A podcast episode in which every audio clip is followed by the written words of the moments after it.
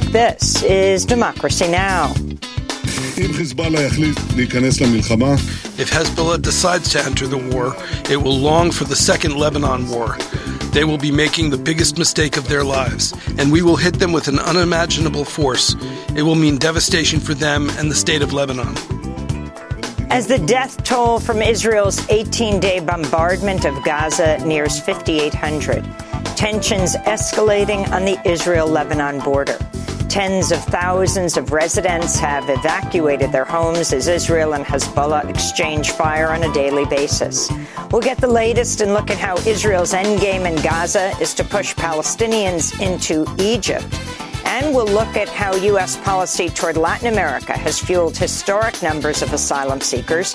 Over the weekend, Mexican President Andres Manuel Lopez Obrador met with other Latin American leaders calling for the U.S. to end its blockade of Cuba.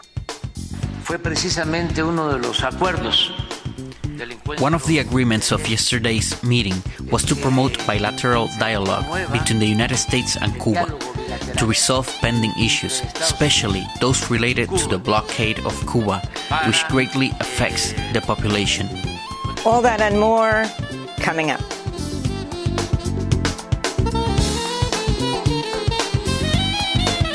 Welcome to Democracy Now!, democracynow.org, the War and Peace Report. I'm Amy Goodman. Health officials in Gaza say Israel's unrelenting bombardment of the besieged Palestinian territory has killed another 700 people over the past 24 hours, bringing the death toll over the past 18 days to about 5,800. More than 2,000 children are among the dead. 1.4 million Gazans, or more than half the territory's population, have been displaced. The UN reports at least 42 percent of Gaza's housing units are damaged or destroyed. In northern Gaza, the Indonesian hospital ran out of fuel Monday and suffered a power outage that brought life-saving medical equipment offline before officials restored power. Gaza's health ministry says it will run out of fuel for electric generators at other hospitals within the next 48 hours. It reports 32 of Gaza's health centers are out of service. Elsewhere, officials at Al Wafa Hospital in Gaza City say the building's entrance and surrounding areas were targeted today in an Israeli airstrike. Meanwhile, a convoy of trucks carrying humanitarian aid remains stalled on the Egyptian side of the Rafah border crossing into Gaza. So far, Israel has allowed fewer than 100 trucks into Gaza, which aid groups call a drop in the ocean of what's needed to provide for Gaza's 2.3 million people. A spokesperson for the World Food Program says a critical shortage of fuel is preventing bakeries in Gaza from producing bread. Not have enough power to to get the machines working, and unfortunately, some were also um, hit. And so, with this, you know, the collapse of essential infrastructure, the lack of fuel to make sure that the, the machines are running, it's really making a situation that is already catastrophic worse. Hamas has agreed has released two Israeli civilians held hostage in Gaza. On Monday, a Hamas spokesperson said 79-year-old Nurit Cooper and 85-year-old Yocheved Lifshitz had been let go for humanitarian reasons and poor health grounds. Hamas shared videos showing armed fighters releasing the elderly hostages to Red Cross officials just before the video ends. Lifshitz reaches back to shake the hand of one of her captors, saying shalom the Hebrew word for peace. Earlier today, Yocheved Lifshitz spoke to reporters in Tel Aviv describing a harrowing scene as she was kidnapped and driven off to Gaza on a motorbike with two Hamas fighters, then forced to walk for miles through a network of underground tunnels. Once in Gaza, Lifshitz says her treatment improved. She says she was seen by a doctor, fed well, and had the opportunity to wash. Her daughter, Sharon, translated her remarks to reporters. My mom is speaking about uh, the time there. She's telling us about um, sharing food with the people, that the people, when she first arrived, when they told them that they are Muslims and they're not going to hurt them. Um, and that uh, they shared, they ate the same food that their, uh, um, the, um, the Hamas was eating. Israeli Israel believes about 220 other hostages remain in Gaza, including the husbands of both women. Hamas has now released a total of four women. The United Nations warns nearly 20,000 people across southern Lebanon have fled their homes amidst escalating violence on the Lebanese-Israel border. On Monday, the Biden administration said it's readying plans to evacuate hundreds of thousands of U.S. citizens across the broader Middle East in case Israel's assault on Gaza provokes a wider war, including 600,000 Americans in Israel and another 86,000 in Lebanon. French President Emmanuel Macron has arrived in Israel for meetings with top Israeli officials. In Jerusalem, Macron told Israeli President Isaac Herzog he stood shoulder to shoulder with Israel and pledged France's full support for Israel's bombardment of the Gaza Strip. Macron urged Israel to avoid what he called a dangerous escalation in the region. Herzog said he also wanted to avoid a wider war, but said Israel stood ready to attack Lebanon if Hezbollah continues cross-border assaults. I want to make clear we are not looking for a confrontation in our northern border or with uh, anyone else. We are focused on destroying Hamas infrastructure and bringing our citizens back home. But if Hezbollah will drag us into war, it, is, it should be clear that Lebanon will pay the price. French media report Macron will head to Lebanon and Egypt next. His visit to Israel comes a day after some European Union foreign ministers endorsed a humanitarian pause of Israel's attacks in Gaza. In Washington, D.C., President Biden Monday ruled out U.S. support for a humanitarian ceasefire in Gaza while Hamas continues to hold hostages. His remarks came as the Pentagon dispatched military advisors and high-tech air defense systems to Israel ahead of Israel's expected ground assault on Gaza. In Canada, a member of the Ontario Legislative Assembly has been censured and expelled from her caucus after making remarks in solidarity with Palestinians. Sarah Jama, who is black and a disability justice advocate, addressed her colleagues Monday. I restate my call for an immediate ceasefire by Israeli forces and for the immediate restoration of food, water, fuel, and electricity in Gaza. And I, and I, applaud the many elected officials Order. in Canada who have joined this call in recent days, and I hope even more of you will speak out. Jama now sits as an independent after being removed from Ontario New Democratic Party caucus. Her censure would only be lifted if she issues a formal apology for her remarks. In India, several students were detained in New Delhi Monday as they led a protest near the Israeli embassy demanding a ceasefire in Gaza. Yet our government, yet most of the countries in the world who hold power are just ignoring the fact as if nothing is happening. Children are dying, hospitals are being bombed. I don't have anything new to say except for the fact that we shouldn't be denied the basic voice that all the students should have in this country. Here in the United States, pressures mounting on more Congress members to join calls for a ceasefire.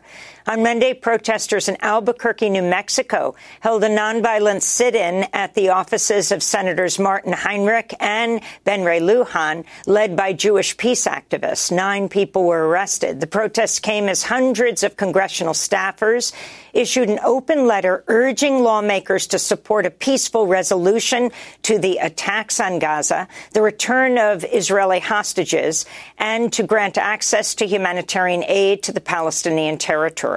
Only 18 U.S. lawmakers have signed the ceasefire resolution so far, including Congress members Greg Casar, Pramila Jayapal, and Ilhan Omar. In Ukraine, the governor of Kherson says two people were killed and 14 others injured earlier today by Russian artillery fire. This follows a Russian missile strike in Kharkiv on Sunday that created a massive hole in the roof of a postal distribution center, killing six people and injuring 14 others. There was a missile attack. We were working. There was an explosion. Everyone started running away. I did what I could. As much as I managed to, I provided the necessary first aid. Some were stable, they had shrapnel wounds, some were light, some more serious, but some people were in critical condition. Ambulances took them away. In eastern Ukraine, officials in the Russian controlled city of Donetsk said Ukrainian artillery fire killed one civilian, wounded another. Elsewhere, Russia's Navy says it repelled attacks by uncrewed boats launched by Ukraine at Russia's Black Sea Fleet. And Ukraine says it shot down 14 Russian attack drones and a cruise missile. Back in the United States and Texas, Lubbock County officials have approved an ordinance banning pregnant people from traveling through the region to seek an abortion in another state. Lubbock is the largest Texas county to join such efforts. At least three other rural counties have also passed similar measures. Lubbock resident Shelley Kemp announced the move as she addressed county commissioners Monday. You are going to create a culture of fear and distrust where you set neighbor against neighbor. It's going to have a chilling effect. Just for example, the language used abortion tourism and trafficking that immediately creates fear and distrust. The United Auto Workers has expanded its strike against the big three U.S. automakers. On Monday, 6,800 auto workers walked out of the Stellantis Sterling Heights assembly plant near Detroit, Michigan. The UAW notes Stellantis made $18 billion in profits last year Stellantis CEO Carlos Tavares earned total compensation of nearly $25 million, earning as much per day as an average Stellantis employee takes home in a year. UAW President Shawn Fain joined workers on the picket line Monday. They've made a quarter of a trillion dollars in the last decade. I mean, Stellantis alone made $12 billion in the first six months of this year. They can afford this. They can make it happen. Our workers deserve their share. I mean, while they say they can't afford this, the next day they announce more dividends for shareholders. Here in New York, the prestigious Community and Cultural Center on the Upper East Side, 92NY, formerly known as the 92nd Street Y, has temporarily postponed its literary reading series as it faces growing backlash for canceling an event with the Pulitzer Prize winning novelist Viet Thanh Nguyen over his criticism of Israeli violence and Palestinians and calls for a ceasefire in Gaza. In response, a number of writers scheduled to participate in the months long series pulled out, while several 92NY staff resigned from their jobs. Writer and critic Andrea Long Chu, who's among those who pulled out of the series, referred to 92NY as a pro-war nonprofit. And those are some of the headlines. This is Democracy Now!, democracynow.org, The War and Peace Report. I'm Amy Goodman in New York, joined by Democracy Now! co-host Juan Gonzalez in Chicago. Hi, Juan. Hi, Amy, and welcome to all of our listeners and viewers across the country and around the world. As the death toll from Israel's 18 day bombardment of Gaza nears 5,800, tensions escalating on the Israel Lebanon border. Tens of thousands of residents have evacuated their homes as Israel and Hezbollah exchange fire on a daily basis. We'll get the latest and look at how Israel's endgame in Gaza is to push Palestinians into Egypt. Stay with us. خلوني على حدود قلبتن هويتي. قلت النبي إن بيافا خباية هستي وقفوني على حدود قلبتن هويتي. قلت النبي إن بيافا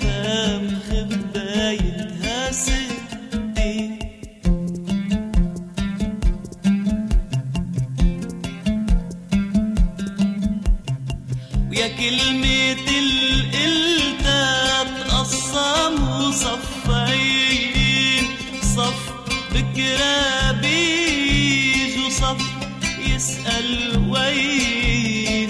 ويا كلمة القلتها تقسموا صفين صف بكرة At the Border by Marcel Khalife. This is Democracy Now!, democracynow.org, The War and Peace Report. I'm Amy Goodman with Juan Gonzalez.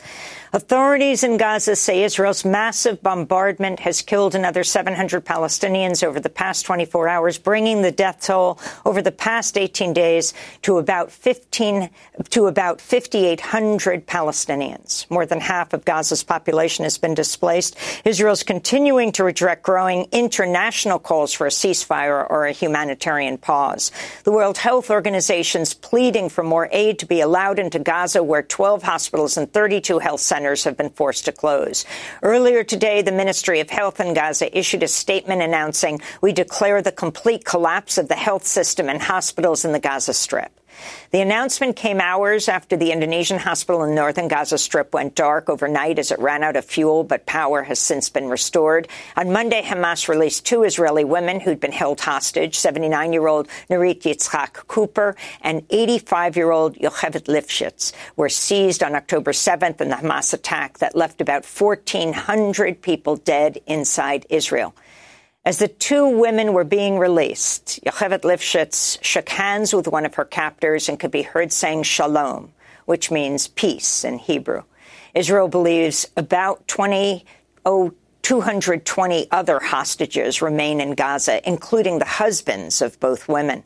As Israel continues to threaten to launch a ground invasion of Gaza, tensions escalating on the Israel-Lebanon border, where Israeli troops and Hezbollah are uh, exchanging fire on a daily basis. Israeli Prime Minister Benjamin Netanyahu has threatened to devastate Lebanon if a new front in the fighting emerges. I can't tell you now if Hezbollah decides to fully enter the war. If Hezbollah decides to enter the war, it will long for the second Lebanon war. They will be making the biggest mistake of their lives, and we will hit them with an unimaginable force. It will mean devastation for them and the state of Lebanon. In Washington, D.C., State Department spokesperson Matthew Miller warned Hezbollah against escalating its attacks on Israel. And so we continue to, to make very clear our messages to anyone in the region who is hostile to um, to Israel that if they are considering attacks, they should reconsider them. And that's why the president ordered the deployment of two carrier strike groups to the eastern Mediterranean. We're joined right now by Rami Khouri, a Palestinian American journalist, columnist with 50 years experience in the Middle East. He's a senior public policy fellow at American University of Beirut, former executive editor of the Daily Star in London, in Lebanon. He is joining us from Boston. Um, Rami, thanks so much for being with us. If you can start off by talking about um, what is happening on Israel's northern border with Lebanon as tension and violence escalate. What's happening is something that's happened many times before in the last 30 years or so, but it's uh, slightly different this time.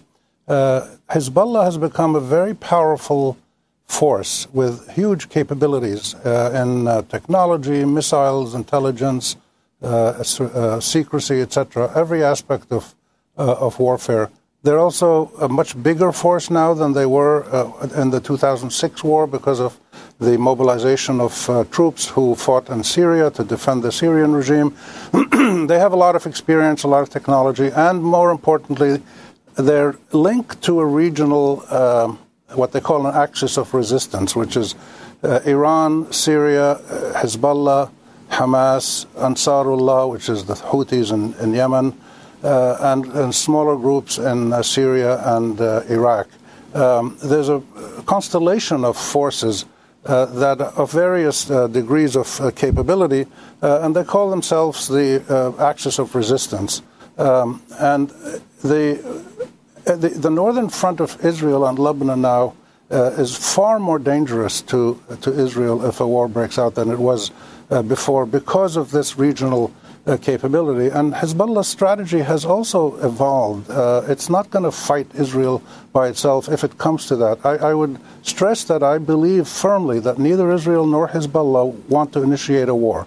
Uh, they've done it before. They've both suffered um, huge disruption and destruction, and they know that a full war now would be way more destructive, and civilians mostly and national infrastructure would suffer. And Hezbollah has planned for this in its strategy to hit key strategic uh, industrial uh, transport energy nodes, which it can reach with its uh, rockets. They have precision rockets. Uh, they are very good at um, moving into Israel surreptitiously. They've done it. They sent a drone over the a nuclear facility at Dimona, I think, a few years ago. So um, the the tension at the northern border of Israel, southern border of Lebanon, is designed to send messages back and forth between Israel and Hezbollah that they're prepared to fight if they need to, but they'd rather not. So they do tit for tat.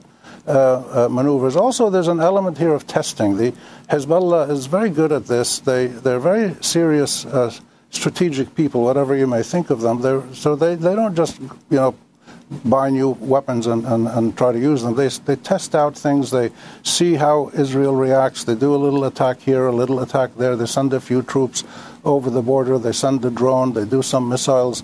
and they see how Israel reacts. Israel has uh, evacuated uh, villages from five kilometers of, along its northern border, so that's a huge disruption already.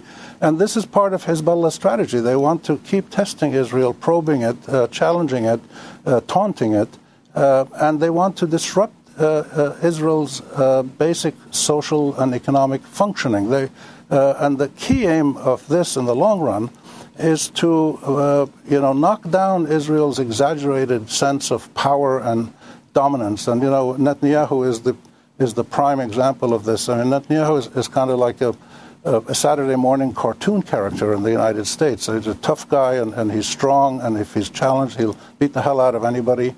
Uh, and he just said that uh, yesterday that if uh, if there's war in Lebanon, they're going to destroy Lebanon, and they're already destroying Gaza.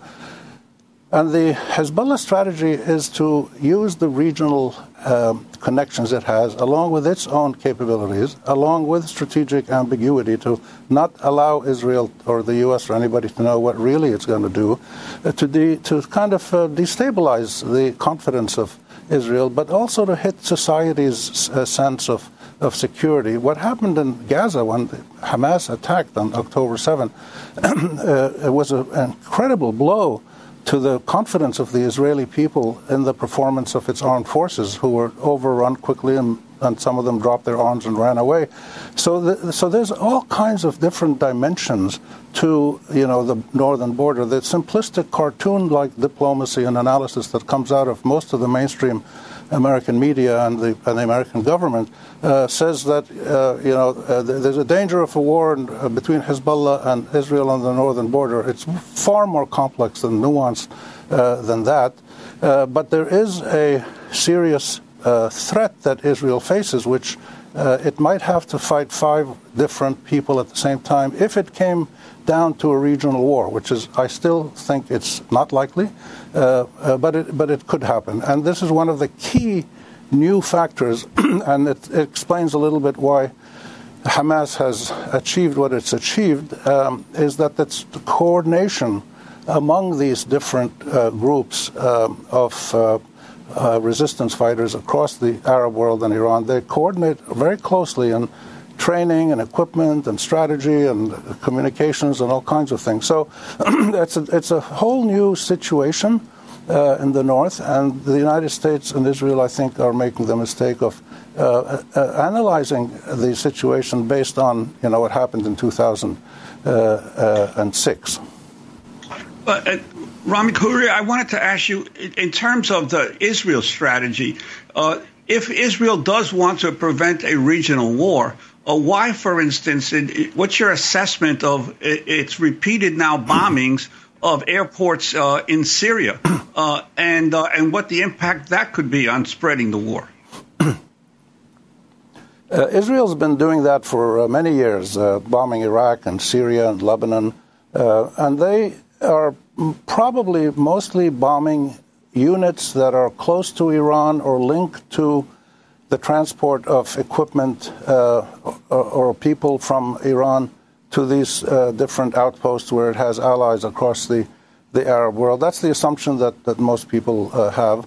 And, uh, and these attacks are designed to disrupt this linkage between Iran and uh, allies in Syria and, and, other Arab countries. It doesn't work very well, though. I mean, the Israelis are quite sophisticated, but they're also quite uh, simplistic and stupid when it comes to not learning the lessons uh, of their own repeated uh, strategy that doesn't work. You know, they say now they want to wipe out Hamas uh, and, and take away the threat, and they say if Hezbollah gets involved, they're going to wipe out Lebanon. they said that four or five times. They occupied Gaza. They occupied South Lebanon. I was in Lebanon. Uh, I lived there for like 20 years, and uh, uh I was there in the 206 war. Uh, so they've done these things. They've they've caused great misery uh, to Lebanon and and and and Gaza. And where are the two strongest forces now that challenge Israel in a way it's never been challenged before? They're in Lebanon and Gaza. Why? Because Israel, in its uh, uh, tough guy, uh, Joe Palooka cartoon uh, approach to diplomacy and warfare and relations across the region, uh, relies simply on its ability to beat the hell out of anybody and destroy countries. And you're seeing it in Gaza today. It's unbelievable what they're doing. And physically destroying society's basic infrastructure and, and, and human needs. But it doesn't work. They don't realize all this does is generate greater resistance a year or two down the road with greater secrecy, higher, tech, higher technology levels, more coordination, and uh, a stronger sense of defiance. And, and I should add here that you know, the Hezbollah and Hamas, Hamas is an acronym for Harak al-Muqawama al-Islamiyya, which means the Islamic Resistance Movement. Resistance is the key operative phrase in Hamas. Hezbollah calls itself, you know, informally the resistance, al muqawama. Uh, and resistance is a key, maybe the key driver of what these groups and others in the region are doing. Uh, and the Israelis don't seem to understand this uh, because they're the ones being resisted. Um, and with resistance, there's also defiance. So when the U.S. sent the uh, Ford Naval uh, uh, Task Force uh, the, a couple of weeks ago, uh, and it warned Iran and its allies, you know, not to do anything. The next day, there were three or four small little attacks against American targets or American allied targets in Iraq and in Yemen and, and other places. So defiance and resistance are two dynamics that are so significant in the mind of people who are standing up to both Israel and the United States and, and others. Uh, and, and this has to be appreciated much more uh, seriously for anybody who's trying to analyze the region, and certainly for anybody who's trying to uh, act politically or militarily or diplomatically, including the Israelis and the Americans, the Europeans, uh, and others.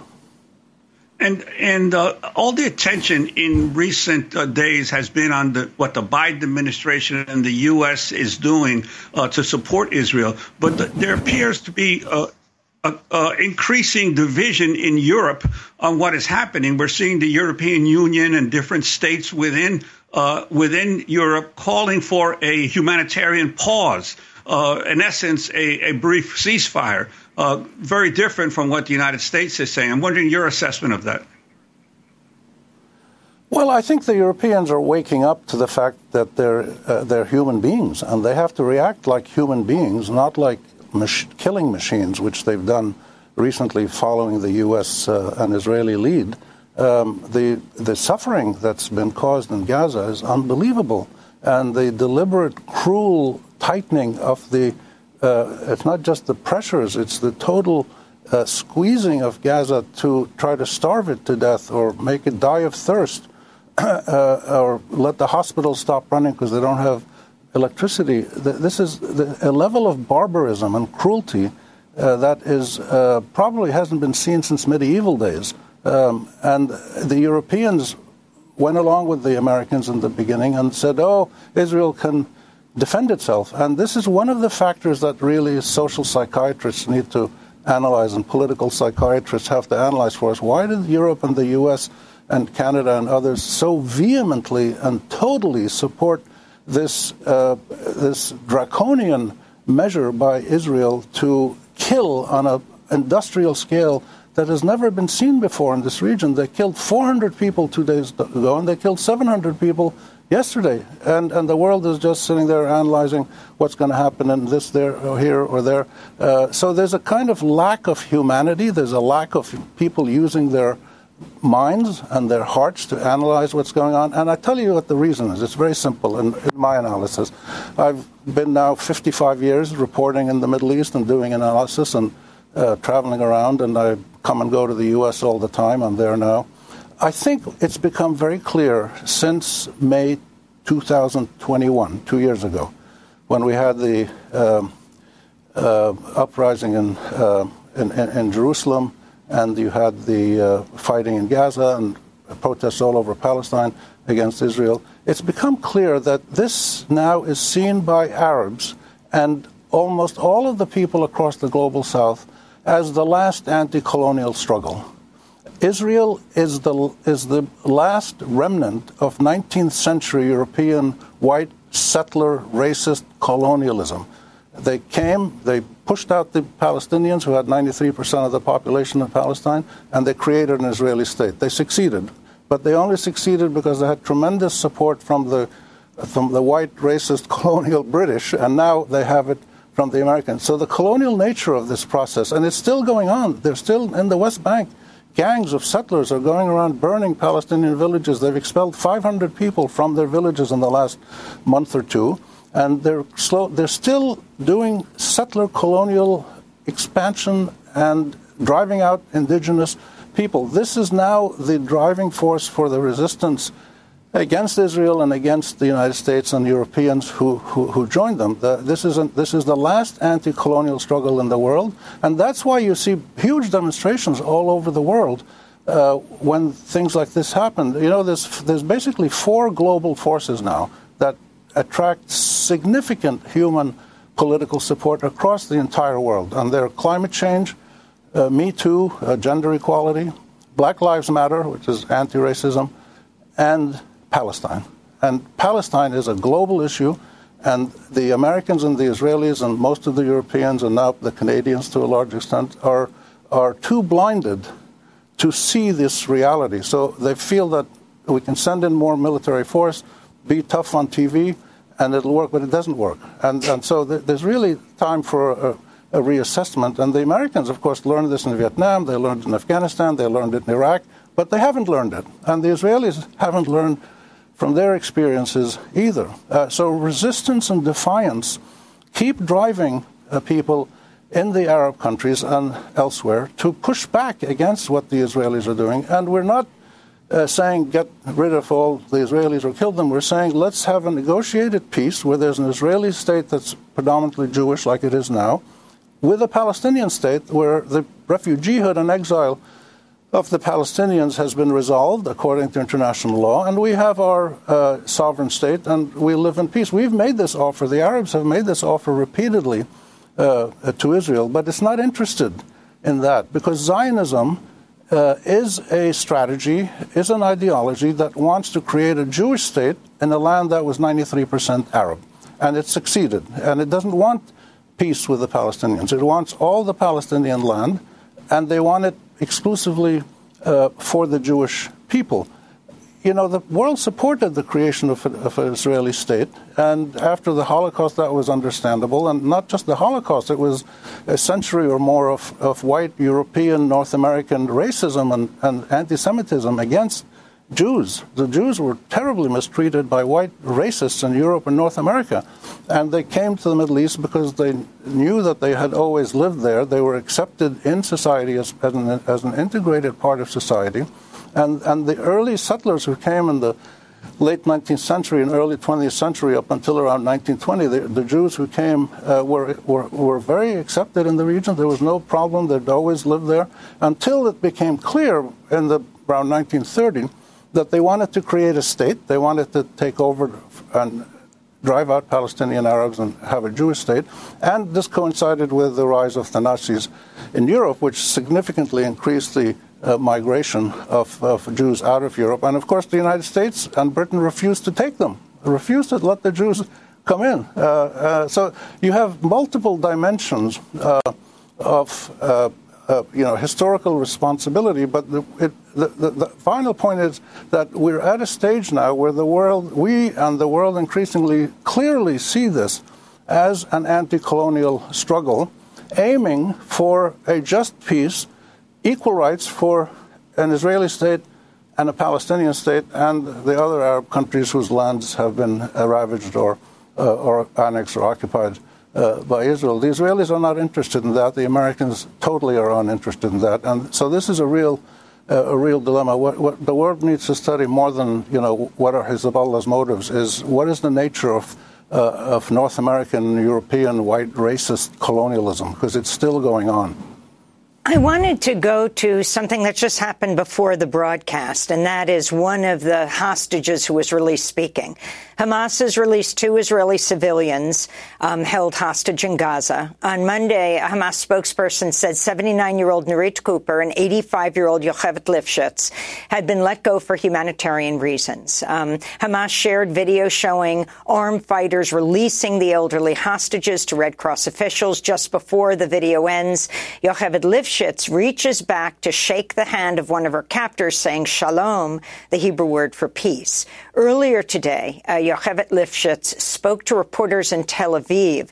Uh, she describes the scene where she was kidnapped. She was very critical of the Israeli government, uh, saying that the Hamas had um, uh, released fire balloons, as she described it, that the fields were burning for weeks before. Um, she was taken on a motorbike with two Hamas fighters, then walked for miles through what she called a kind of um, spider web of underground tunnels. Once in Gaza, Yocheved Lifshitz says her treatment improved. Her daughter Sharon, who flew in from London for her release, translated her remarks to reporters. My mom is talking about coming there. When they arrived, they arrived into a large in which about 25 hostages were gathered. And after two or three hours, those hostages, five of them, she among them, were taken into a separate room. My mom is saying that they, they were very friendly towards them and that they took care of them, that they were given the medicine. Okay. they were given they were given medicine and they were uh, treated. One of the men with them um, had a badly injured from uh, from a motorbike accident on the way, and the paramedic was looking after his wounds. He was given uh, um, medicine and antibiotics. Uh, that the people were friendly. That they kept the place very clean.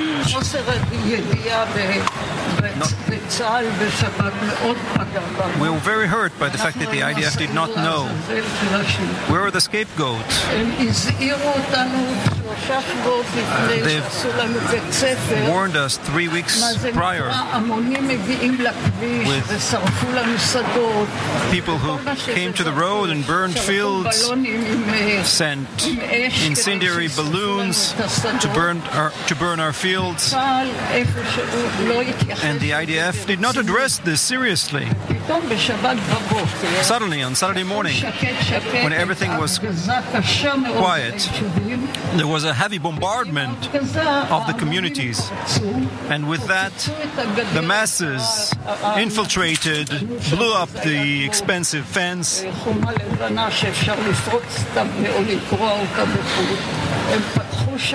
opened the gates of the kibbutz and entered in their masses. It was extremely difficult. I keep having those images in my mind. He's asking, why did you shake the hand of the Hamas terrorist in the visual? They were gentle with us. Our needs were supplied. Um,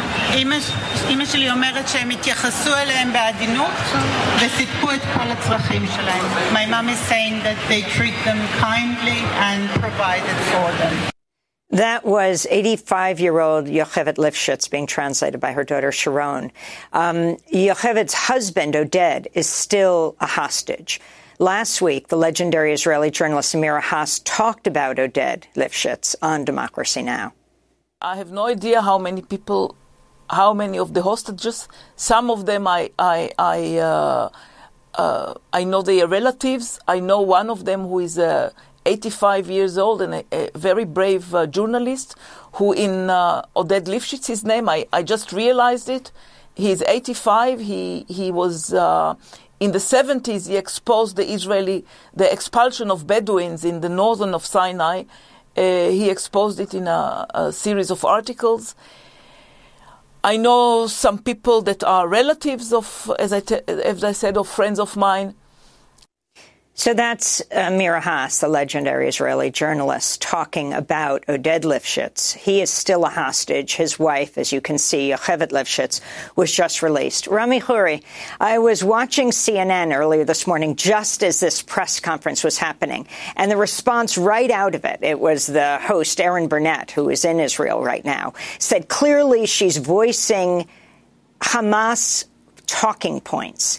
And when Yocheved said that um, the doctors came every two or three days and uh, gave them medicine, and if they didn't have the proper medicine, they would get some kind of replacement medicine.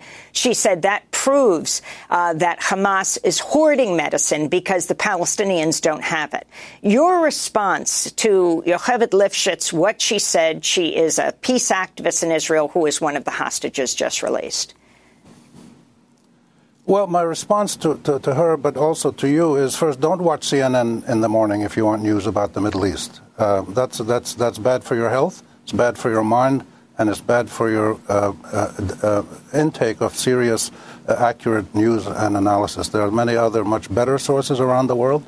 Uh, mainstream American TV is a catastrophe in this respect my reaction to the to the uh, uh, Yadud, Yehuda, I think her name is. Yocheved. Uh, she, you know, this Yocheved, yeah. She she rep- she represents two things uh, to me, and I've spent my whole life um, in the U.S. and around the world interacting with very very close Jewish friends who, who, who I've known all my life, and um, and uh, people in the Arab world and, and Europe and everywhere. And my reaction is that she represents probably the uh, essence, uh, I think, of what makes Judaism uh, such a special um, um, religion. Uh, it's based on ethics, it's based on love, it's based on truth, it's based on respect uh, for God, uh, and it's based on the quest, as God told Moses to tell the Jews to tell the world. It's based on the pursuit of justice. seek justice and only justice, Moses said. Uh, so she that all echoes in, in, in, what she said. She was honest. Uh, she was uh, uh friendly. Uh, she said the truth. We assume. I don't think she was, you know, orchestrated or taught to say any of these things. the fight that Hamas has, that we all have, is not with Jewish people. It's with the Zionist movement that became the state of Israel, which is widely recognized around the world as an apartheid system. The second thing I recognize about her comments is uh, how the Israeli defense system in the south completely collapsed, was totally incompetent.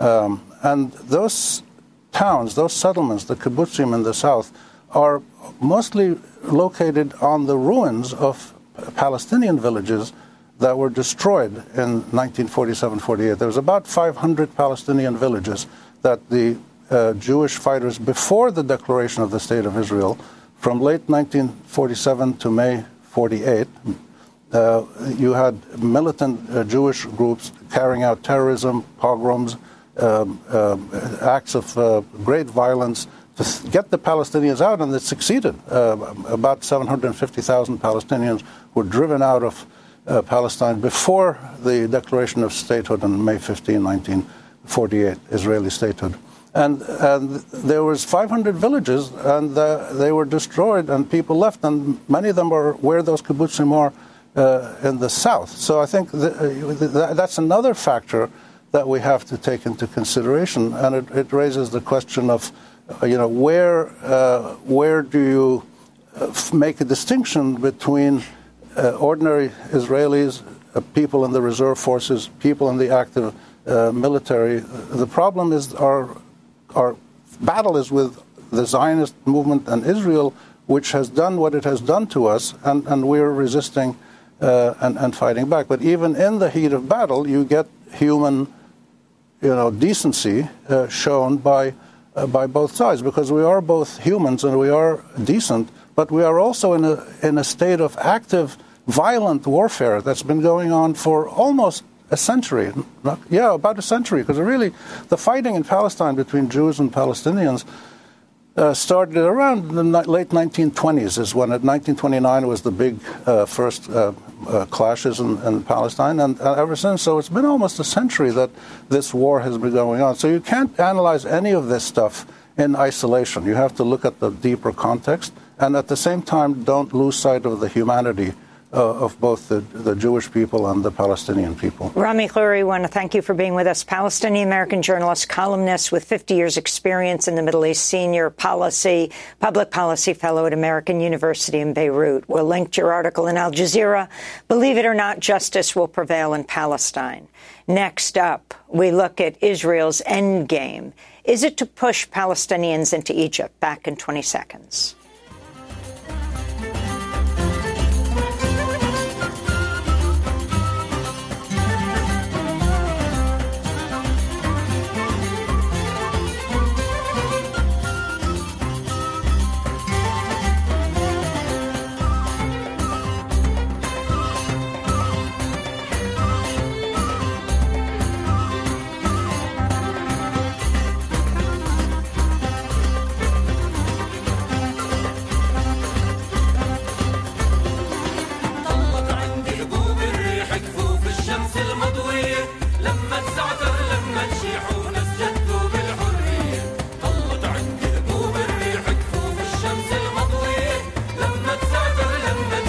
Performed by El Funoun, a Palestinian popular dance troupe. This is Democracy Now! I'm Amy Goodman with Juan Gonzalez. Health officials in Gaza say Israel's unrelenting bombardment of the besieged Palestinian territory has killed another 700 people over the past 24 hours, bringing the death toll over the past 18 days to more than 5,800 Palestinians. Among them, 2,000 children are dead. 1.4 million Gazans, more than half of the territory's population has been displaced. Many say there's no safe place to be in Gaza right now. The World Health Organization is pleading for far more aid to be allowed into Gaza through the Rafah border crossing with Egypt. We're going to look now at Egypt's response to Israel's bombardment of Gaza and the negotiations over aid coming through Rafah. We're joined by Sharif Abdel independent journalist working with the Egyptian news outlet Mada Masr. He won a George Polk Award for his Al Jazeera documentary, The Killing of Shireen Abu Akleh. His latest piece for The Guardian is headlined Israel's endgame is to push Palestinians into Egypt and the West is cheering on. Sharif, welcome back to Democracy Now! Um, can you talk about all that's taking place right now around the Rafah border crossing? and explain who it's controlled by, um, and explain what Israel is calling on Egypt to do. Thank you, Amy. I think, well, first of all, we have to understand Egypt is the only country other than Israel uh, to share a border crossing uh, with Gaza. And um, what we've seen since uh, October 7th is um, a lot of negotiations around what's going to happen at this border crossing. So, as it stands right now, um, Egypt has insisted on allowing humanitarian aid uh, into Gaza and uh, has allowed multiple countries to deliver aid to Arish um, in northern Sinai. Countries like Jordan, Turkey, uh, Qatar, uh, the UAE have uh, delivered thousands of tons of humanitarian aid uh, that are kind of idling in these trucks uh, at the border. Um, so far, since Saturday, something like uh, 75 or 80 trucks have been allowed in, about 20 trucks a day. After a lot of negotiations, uh, 20 trucks a day are being allowed in uh, by Israel into Gaza. And this is um, nowhere near enough. You know, according to humanitarian uh, organizations, uh, they've called it a drop in the ocean. And just to give you a sense, uh, 20 trucks a day amounts to about 4% of an average day's imports before October 7th, before um, uh, 1.4 million people were dis- displaced. Before 15,000 people uh, were uh, injured. Before uh, you know, uh, close to 6,000 people were killed.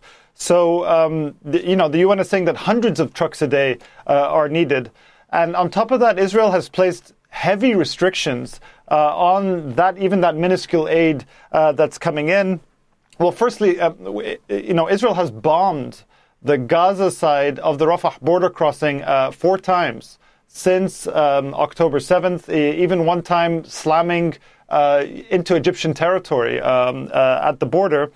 But the aid, when it comes in, it travels to the uh, Auga Nitzana border crossing with Israel, where it's first inspected by um, Israeli authorities and then it eventually uh, gets into uh, goes back to the Rafah border crossing and goes into uh, Gaza. Uh, this is a process that takes many hours.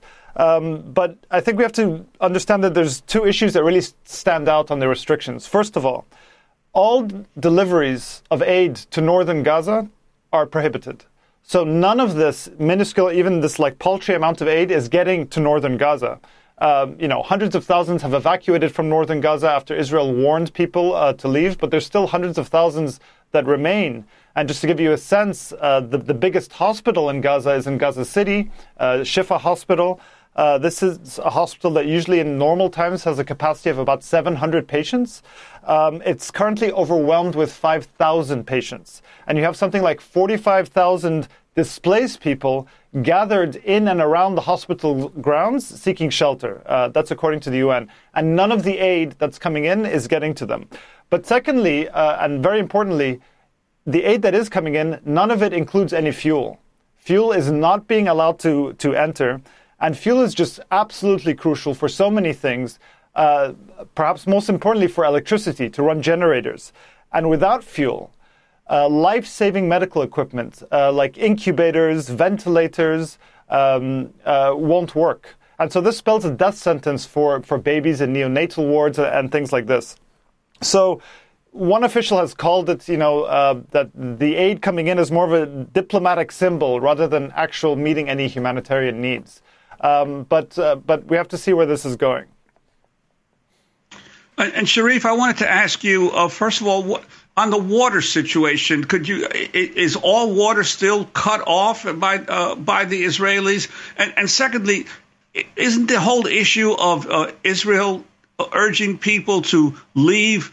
uh, to leave Gaza through Egypt, uh, a clear sample of ethnic cleansing. After all, Israel has many uh, uh, uh many entrances on its side uh, of the Gaza Strip where it could allow women and children to come out of uh, northern Gaza, possibly even even bust them into the West Bank. But they're clearly trying to get rid of the Palestinians as many as possible from their occupied territories. Yeah, I mean, this is, I mean, first of all, an issue of, of water, and uh, people have talked about there's uh, a real risk of dehydration to death. Uh, people are drinking now dirty water. Uh, the aid that's coming in is not enough. You know, the first day it, it, it uh, provided water for about 22,000 people for a few hours. Um, and we're talking about a, a, place which has 2.3 million people, and no water has been allowed in uh, since October 7th. No aid at all has been allowed in except for these small convoys. Um, there has been a, a, water pipeline that was uh, that is supposedly working near Khan Yunis, but it's not nearly providing enough. And yes, this idea of so first of all, this order comes down from Israel. Well, first of all, Netanyahu, when this all began on October 7th, took to the airwaves announcing a war against Hamas and telling people in Gaza to leave now you know, and uh, saying, you know, he left unsaid where they're supposed to go. But then there was this order to evacuate to the south. Um, 1.1 million people were supposed to evacuate within 24 hours. And you see this kind of push uh, towards the Egyptian border. And uh, from what we understand, reporting uh, through Mada Masr, that Egyptian sources have told us that uh, in those days, in the, in the beginning at least, there was a lot of pressure and continuing for Egypt to open uh, the Rafah border crossing to create a so-called humanitarian corridor and to allow for the forcible displacement of tens of thousands or hundreds of thousands of Palestinians from Gaza into northern Sinai. and that instead of the United States and other Western countries pressuring Israel for a ceasefire, pressuring Israel to create um, to allow in the necessary amount of aid, they have instead been pressuring Egypt to open the border and allow for this mass displacement, and have been offering economic incentives uh, to Egypt to do so. We have to remember Egypt is undergoing a very severe economic crisis with a massive amount of debt, with record high inflation. And so, uh, you know, there's been talk of, uh, of debt relief, of financial compensation uh, in order to allow for this, uh, for this kind of displacement. Now, Egypt's response has been kind of very staunch on this, actually. Uh, the president, Abdel Fattah al Sisi, has very publicly rejected this idea uh, of having um, a, form of ethnic cleansing and um, a forced displacement and exile into Sinai. Uh, he has uh, cited Egypt's sovereignty in this. He has cited the Palestinian cause uh, in all of this. He has even, um, you know, is drumming up and is riding a wave of public support for this because, uh, you know, this is a, the Palestine, as we heard from Rami Khouri, is a is a is a touchstone issue for so many across the Arab world, for so many across the, the global South. And this idea of what they call a second Nakba, a second catastrophe and a second mass displacement, is firmly rejected. So even Sisi called for protests on Friday for people to take to the streets, and people did in Cairo and Alexandria and, and other places, although some people, you know, carried on those protests into Tahrir. Some were chanting revolutionary chants. And uh, we haven't seen that for, for many years. And actually, Egyptian authorities have arrested over 100 people uh, because of that. But, you know, I think many see Sisi's stance as laudable, uh, uh, rejecting what is essentially an endorsement of a second Nakba. But I think we have to remember that, uh, you know, him citing the Palestinian cause really rings hollow. And we have to remember that Egypt, uh, uh its concerns really are national security concerns, uh, not wanting to have a, a mass population of Palestinians who could, you know, launch attacks against Israel from northern Sinai and not having to deal with the refugee crisis. Egypt, after all, has helped enforce the siege on Gaza for many years. It destroyed the tunnels that provided a lifeline to Gaza. It has allied with Israel in many different ways in security coordination. It has allowed Israel to conduct a covert um, air campaign, aerial bombing campaign in Sinai. Um, so, and it also treats Palestinians coming in and out of Gaza notoriously with, with indignity. But, uh, but so far, this idea of rejecting uh, this kind of um, this kind of uh, mass exodus. Uh, I think a lot of people are, are, supportive of that of that policy, and instead trying to pressure Israel to allow humanitarian aid in.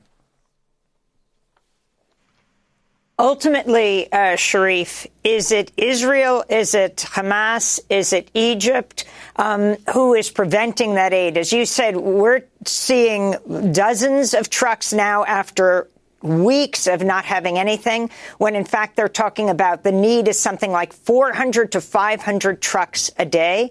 And also when it comes to what happened this weekend in Cairo, the so-called peace summit of Arab leaders, what did they come up with? Well, the peace summit didn't actually come up with anything. There wasn't a joint statement that was signed. Uh, Sisi and uh, King Abdullah and others repeated uh, condemnations of um, Israel's bombing, of Israel's siege on Gaza, and Sisi again rejected this idea of a mass displacement uh, to Sinai.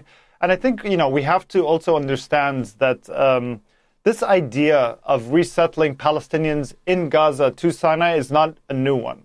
It's actually an old colonial fantasy. There has been numerous plans by Israel um, and others uh, of this idea of resettling the Palestinians in Gaza, who 80% of which are refugees, by the way, who are refugees from 1948, uh, of resettling them uh, again uh, into Egypt. Um, in the, in the mid 1950s, the UN devised a plan for this kind of mass uh, resettlement, and it was met with a popular outrage uh, in Gaza and kind we of crushed in a, in a, popular uprising.